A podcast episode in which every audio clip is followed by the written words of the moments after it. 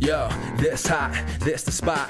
There it is, pod.com. We're interviewing the best comedians. So tune in quick and get your ears receiving them. We talking about life and life to stream right to you from the microphone right to your home, dude. Side note, this might get embarrassing, but no, don't sweat, yo, cause there it is.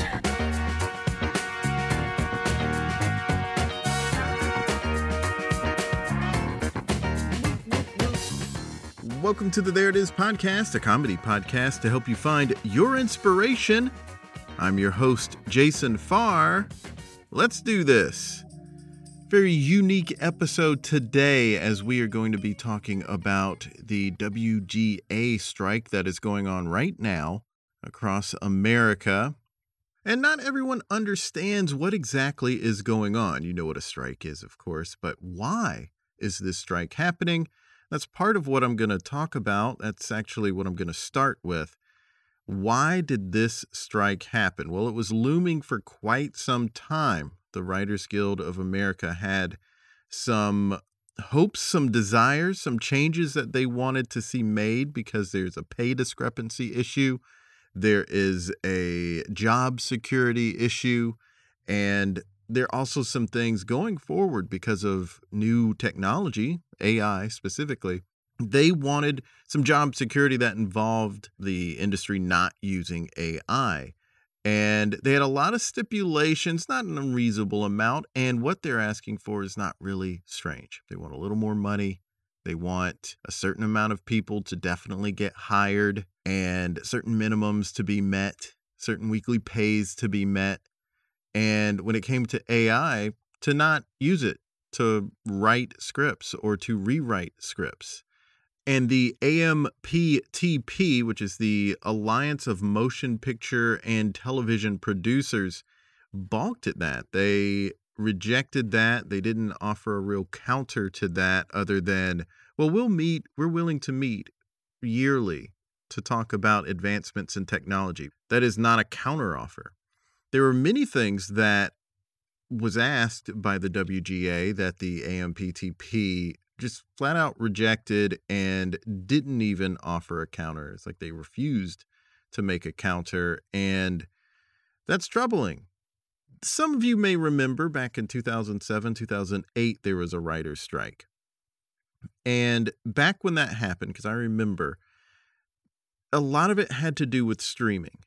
And streaming was uh, pretty new at that time, so deals weren't in place to address fees from streaming services and residuals and things like that. And one of the things that the industry trying to negotiate with the WGA said was, well, we just don't know the business model. We don't know what it's going to be, so we can't really offer any money. There's not really any money well, we have seen since then that they knew exactly where this industry was going and they knew exactly that they were going to be charging what they were going to be charging and what they could potentially make charging for fees, you know, for, for signing up for their streaming services.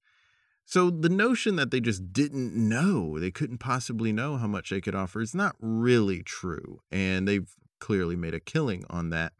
But they try to pretend like, well, we don't even know if that's the direction we're going was bogus. So I don't really see the AMPTP as being particularly honest. I don't think they are acting in good faith when it comes to this current situation that the WGA is in. Because now they're acting like, well, we don't have the money for that. And we can't afford that. We can't do that. Well, there were record profits last year. There were CEOs of these companies that made $40 million, $50 million, $80 million. Uh, Zaslav, who is heading up Warner Brothers, made 200 almost 250 million dollars in salary last year. That's one guy. And also it should be pointed out that what the WGA is asking for an increase is the same amount of money that Super Mario Brothers made in one weekend recently, worldwide. Just one weekend. That movie made the amount that the WGA is asking for to spread out You know, it's just absurd that like this one project could foot could foot the bill that the WGA is asking for, and the producers are saying, "Oh no, this is ridiculous." Like you have enough projects, you're making enough money, and it's really absurd that there are writers who they have jobs and they are struggling to make ends meet. There have been a lot of articles that have come out that are about, well, what's going to happen to your favorite shows, as if that's the most important thing or the thing here. And we've already seen what's happened because late night shows are not doing any new episodes right now. Like they pretty immediately stopped doing new episodes. And it's because their writers work on a weekly basis. And in cases of stuff like The Daily Show or The Tonight Show, they work on a daily basis putting together uh, new content for the day. Whereas Saturday Night Live, they work for the week to put up new content at the end of the week. And so for those shows, they work on it and they immediately put it out.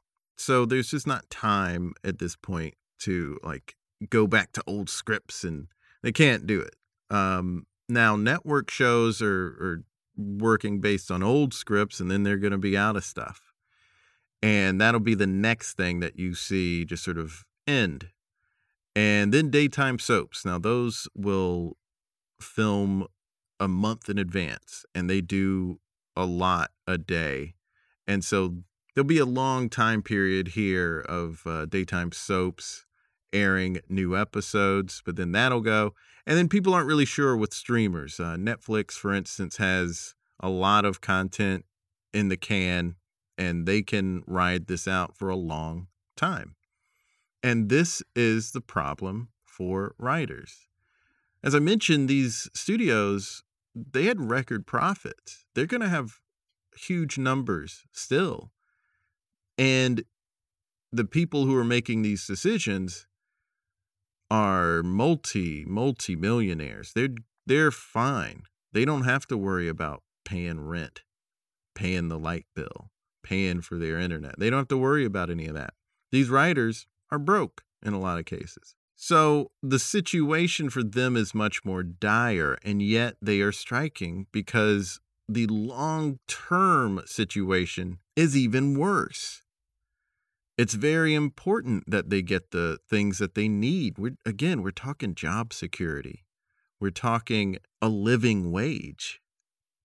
And they don't have that right now.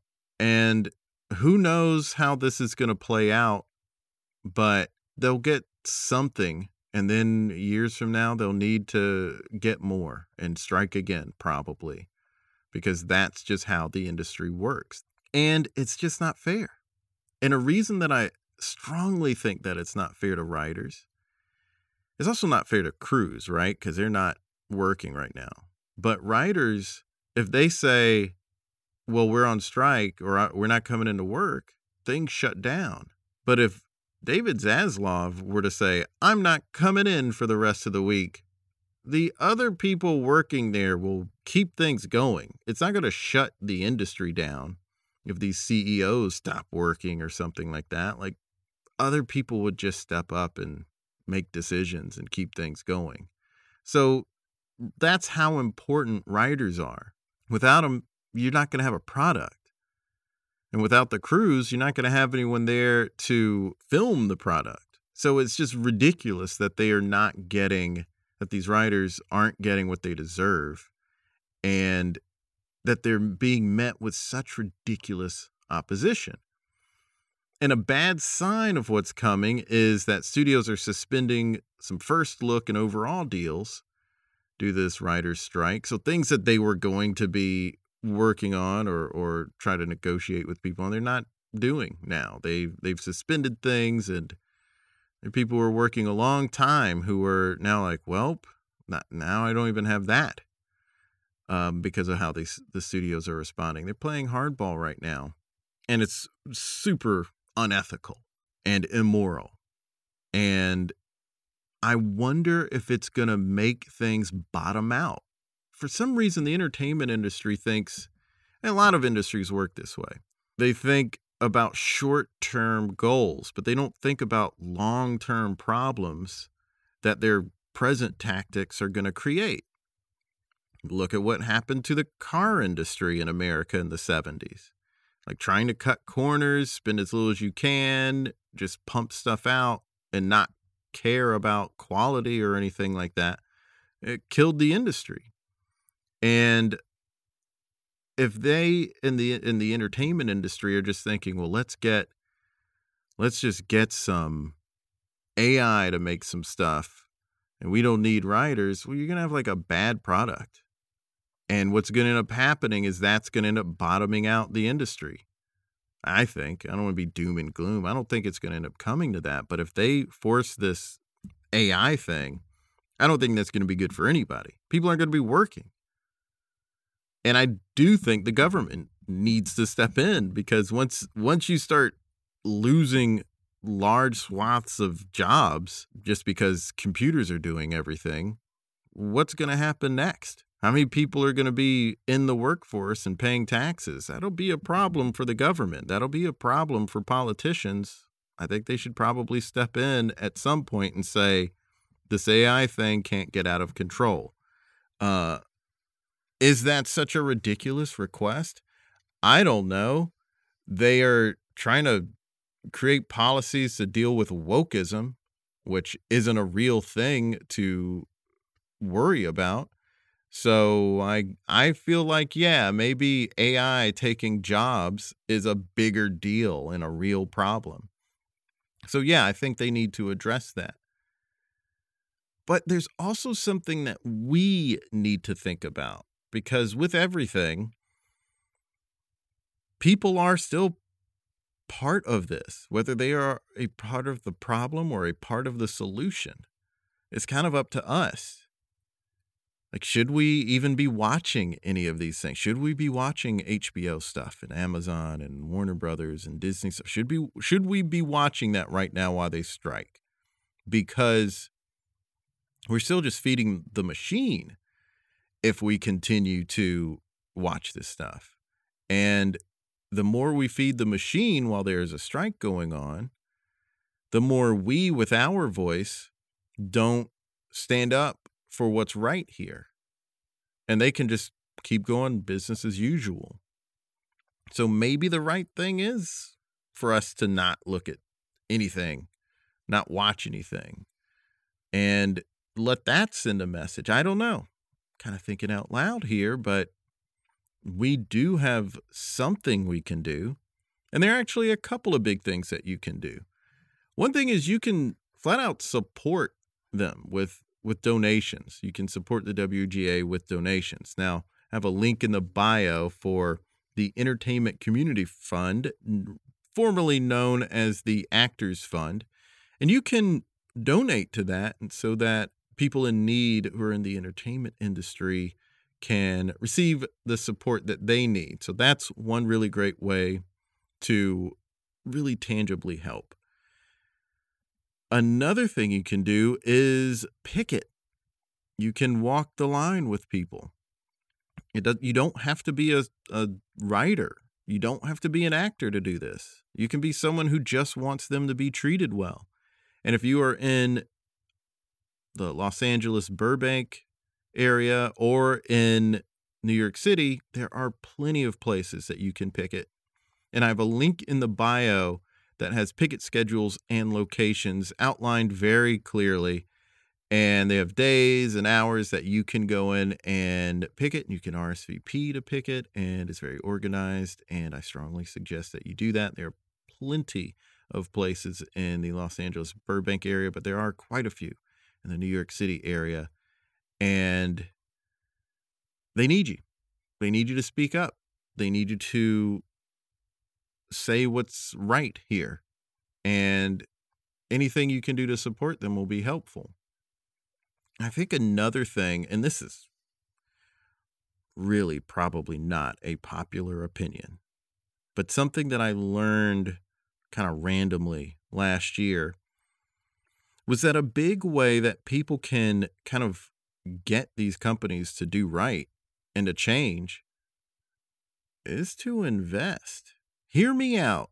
The point that I heard that was being made was that when there are a bunch of investors who were saying, hey, we want these sort of circumstances for people, we want you to be net zero, we, we demand this, that can actually make a really big difference in a way that I don't think people really thought of before.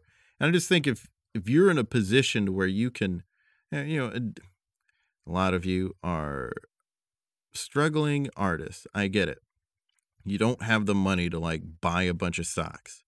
But if a bunch of people who are in our position put money in and then start demanding, we're shareholders, right? If, if that's the case, and that's kind of their bottom line, we want to make sure that the shareholders feel like that. Well, if a bunch of us are the shareholders, then they're going to have to think about what we feel too. That is a long term thing that we do need to start addressing. And I just don't hear a lot of people say, I don't hear anybody say that in the national discussion about this uh, or anything like it. And it does affect everything we're dealing with. If we put our money where, where our mouths are when it comes to being shareholders and, and investors, with companies, it can really make a big difference when it comes to the environment and also with this issue. Something to throw out there, something to think about.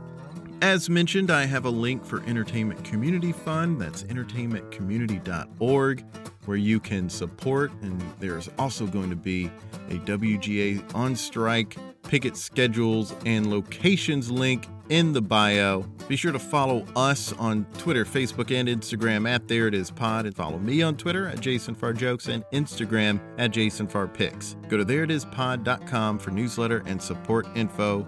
Links in bio. Until next time, WGA Strong.